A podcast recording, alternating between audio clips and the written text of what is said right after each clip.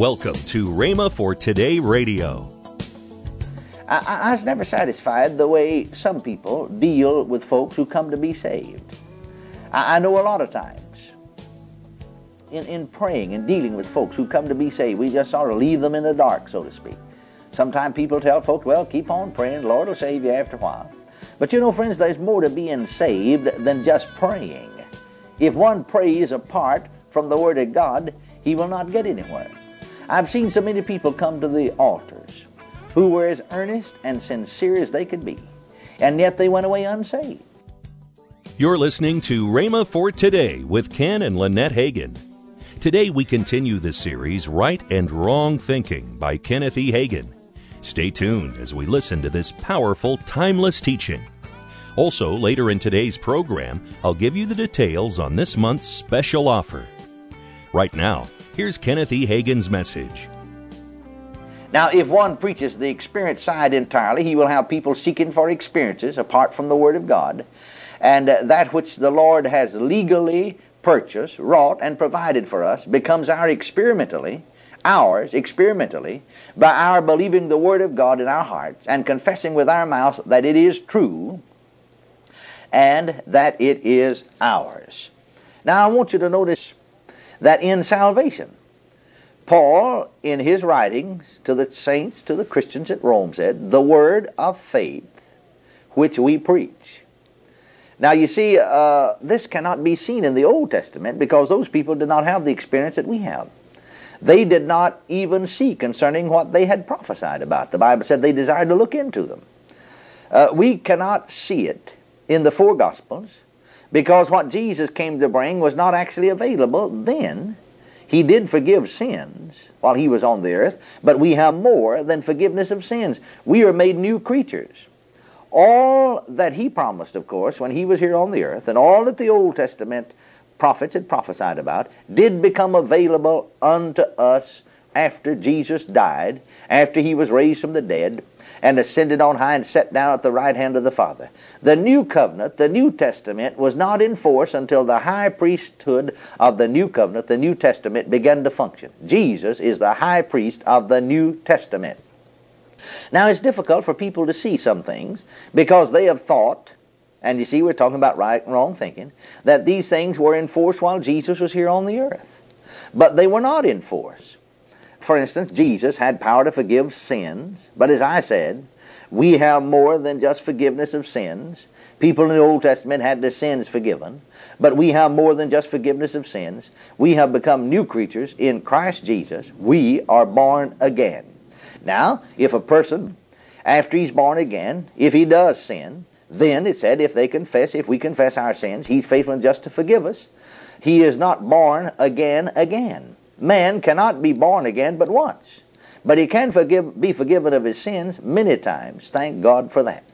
Now, here in Hebrews, you know, the, the Word of God says in the 10th chapter of Hebrews, 23rd verse, let us hold fast the profession, the margin says, the confession of our faith without wavering, for he is faithful that promised. Now, here are two different verses in Hebrews that tell us to hold fast the confession of our faith. One of them is Hebrews 4.14, the other Hebrews 10.23. It is absolutely necessary that we hold fast to affirming what we believe. It is necessary for us to hold fast to a truth that we have embraced. Then again, we go back here to Romans, the 10th chapter, the 9th and 10th verses, that if thou shalt confess with thy mouth the Lord Jesus, and shalt believe in thine heart that God is raised from the dead, thou shalt be saved. For with the heart man believeth unto salvation. Now, uh, the, the uh, people, these people, these very ones he's talking about, heard the word of God preached. It straightened out their thinking and showed them that they were lost, that they were sinners, that they could not save themselves, that they could not make themselves righteous, that they could not redeem themselves, but that God sent his Son to this world and condemned sin in the flesh God made salvation available to us through Christ, for there is no other name under heaven given among men whereby we must be saved except the name of Jesus. So the sinner simply says to God, Dear God, I'm a sinner. I cannot save myself. I know according to your word that I cannot make myself righteous, but I thank you because you love me and sent the Lord Jesus to die for me. And through his righteousness, redemption is made available unto me. I believe that he died for my sins according to the Scripture. I believe that he was raised from the dead and is my justification. I confess him now and take him as my Savior. I confess him as my Lord. Now, that is thinking in line with the Word and believing what the Bible says, and confessing it creates a reality of salvation in the human spirit. I, I, was never satisfied the way some people deal with folks who come to be saved. I, I know a lot of times in, in praying and dealing with folks who come to be saved, we just sort of leave them in the dark, so to speak.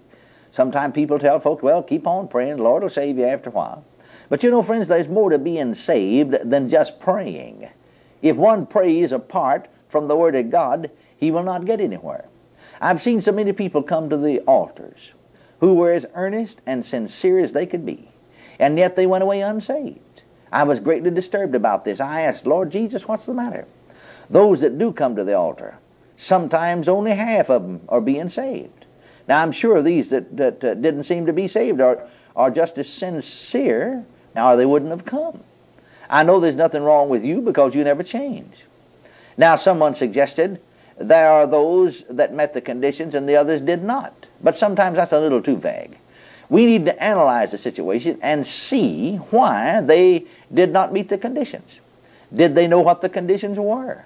Were they rightly instructed? And so, as I waited before the Lord, He showed me that many times we were not dealing right with the sinner. And then He told me how to deal with him. And so, from that day to this, I have never dealt with a sinner who responded to an altar call and came forward to be saved without his being saved. Not a single one. Sometimes we have a little trouble with some of the backsliders. But I say that every sinner with whom I have dealt has been saved. I've had pastors tell me three or four years after I held a revival in their churches that they never had a single one of my converts to backslide. You see, friends, it makes a great deal of difference as to the basis on which they're brought in. If a sinner's thinking is straightened out uh, to begin with, his believing made right, and his confession made right, then it will be much easier for him to stay put, so to speak. If he comes in on the wrong basis, then the devil takes advantage of what he doesn't know, and he becomes defeated and robbed of that which God has actually done for him. Of course, if he's been taught the Word, to hold fast to his confession of faith, naturally the devil will camouflage the situation, try to make him feel he's not saved. And because of little mistakes he makes, the devil will tell him, well, you're done for now. You might as well give up and quit. But you see, when he's been taught right, he'll hold fast to his confession that he is saved. When it comes to healing, the same thing's true. Remember that confession is Satan's defeat. Actually, the verse in Hebrews 4.14 said, Seeing then that we have a great high priest that is passed into the heavens, Jesus, the Son of God, let us hold fast to our confession. I looked this Greek word translated confession up in the Greek concordance, and one translation it reads that, uh, or, or one meaning of it is, let us hold fast to saying the same thing. Now, what does that mean? Well, we have a great high priest that is passed into the heavens, Jesus, the Son of God. He's there representing us to the Father. He says, I died for them. I took their sins. I redeemed them. I became sin for their sin that they might become the righteousness of God in me. I took their infirmities and bore their sicknesses. I delivered them from the authority of darkness. I recreated them, making them new creatures. That's what he's saying. Uh, and so, uh, the Greek translation says, Let us hold fast to saying the same thing. Now that's our confession. Your confession will either imprison you or set you free. Confession is the result of our believing. And our believing is the result of our right thinking or our wrong thinking. Now, first, it's necessary that we know what God has wrought for us in Christ and that we believe it and confess it. It is our confession of it that creates the reality of it in our lives, that causes it to become real in our lives. And then, second, it's necessary for us to know what God, through the Word and through the Holy Spirit, has wrought in us in the new birth and the infilling of the Holy Ghost. And then, third, it's necessary for us to know what the Lord Jesus Christ is doing for us now in His present day ministry at the right hand of God the Father in heaven. And then, fourth, it's necessary for us to know what the Word of God will do for us through our lips, or what God can do through us. Now, Philippians, the second chapter, the 13th verse said, For it is God which worketh in you, both to will and to do of his good pleasure. God works in us. God works through us. God does not work apart from us. We need to realize that and know that. God gave the church the authority and the commission to go into all the world and preach the gospel to every creature. God's plan is to operate through us. The Holy Spirit has been sent uh, to be our helper, and the Holy Spirit is our helper. The Holy Spirit does not do the work. This thought is another in which our thinking has been wrong. I'm referring to the value of right thinking. Some people said, let the Holy Spirit do it. Let the Holy Ghost do it. Has been the cry uh, of many. The Holy Ghost was not sent to do it. The Greek word, translated comforter in the King James translation, is also translated helper. You know, another translation said, I will not leave thee helpless. I will come to you. I will send you another helper. And so the Greek word paraclete, that's translated comforter, means one called alongside to help. God did not send the Holy Ghost to us to do the job, He sent Him to help us do the job. You're listening to Rhema for Today with Ken and Lynette Hagin. This month's special offer is the book by Kenneth E. Hagin, Right and Wrong Thinking, plus the three CD series by Ken Hagin, Victory God's Plan for You. Both powerful resources are just $19.95. Call now 1 888 Faith 99. Don't delay. Call 1 888 Faith 99. That's 1 888 Faith 99. Or if you prefer, write Kenneth Hagin Ministries. Our address is P.O. Box 50126, Tulsa, Oklahoma 74150.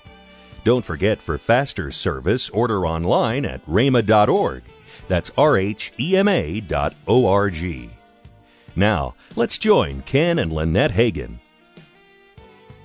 you know, we got a lot of stuff coming up in June, huh? Yes, honey. This week, Amplify yeah, starts. This, this coming is, weekend. Yes, June 6th through the 9th. Yes. It is a great, it's a um, music, a worship, and technology conference. Right. Uh, technology on sound, on lighting. Cameras. On, yes. All, kind, all kinds anything of that you would need inside of the inside of the church. Yes. Plus, and, we're having concerts at night. Right, and then you got the you got the worship where all the worship leaders come in. So what you can do, you can bring in all of your people that are involved in sound and lighting and and all of that sort of yes. stuff, and then the people that are involved with leading worship. It, it is a tremendous conference. Uh, we had it last year, and I don't know how many oh, of the reports amazing. we got from pastors that said, "Man, my people came back." With some great new ideas. And uh, uh, a lot of times when you see sets, you think it's expensive. If you come here to the tech conference, you'll find out they're not as expensive as you think they are. You'll be surprised what some of that stuff is up there with lights behind it. It's not expensive stuff. No. I know. I walked in, I'll just do this one illustration. I walked in our church one day and I said, Man, that really looks good. How much did that cost? And they said, hardly nothing. That's bubble wrap with lights behind it. So you know, it's just uh, it, it, it, there's a lot of ways. So come on out. That's also, right. you can go on the web and you can sign up for that. Call today to get this month's special victory package, which includes the book by Kenneth E. Hagin, Right and Wrong Thinking, plus the three CD series by Ken Hagin, Victory God's Plan for You. Both powerful resources are just $19.95. The number to call is 1 888 Faith 99. That's toll free 1 888 Faith 99.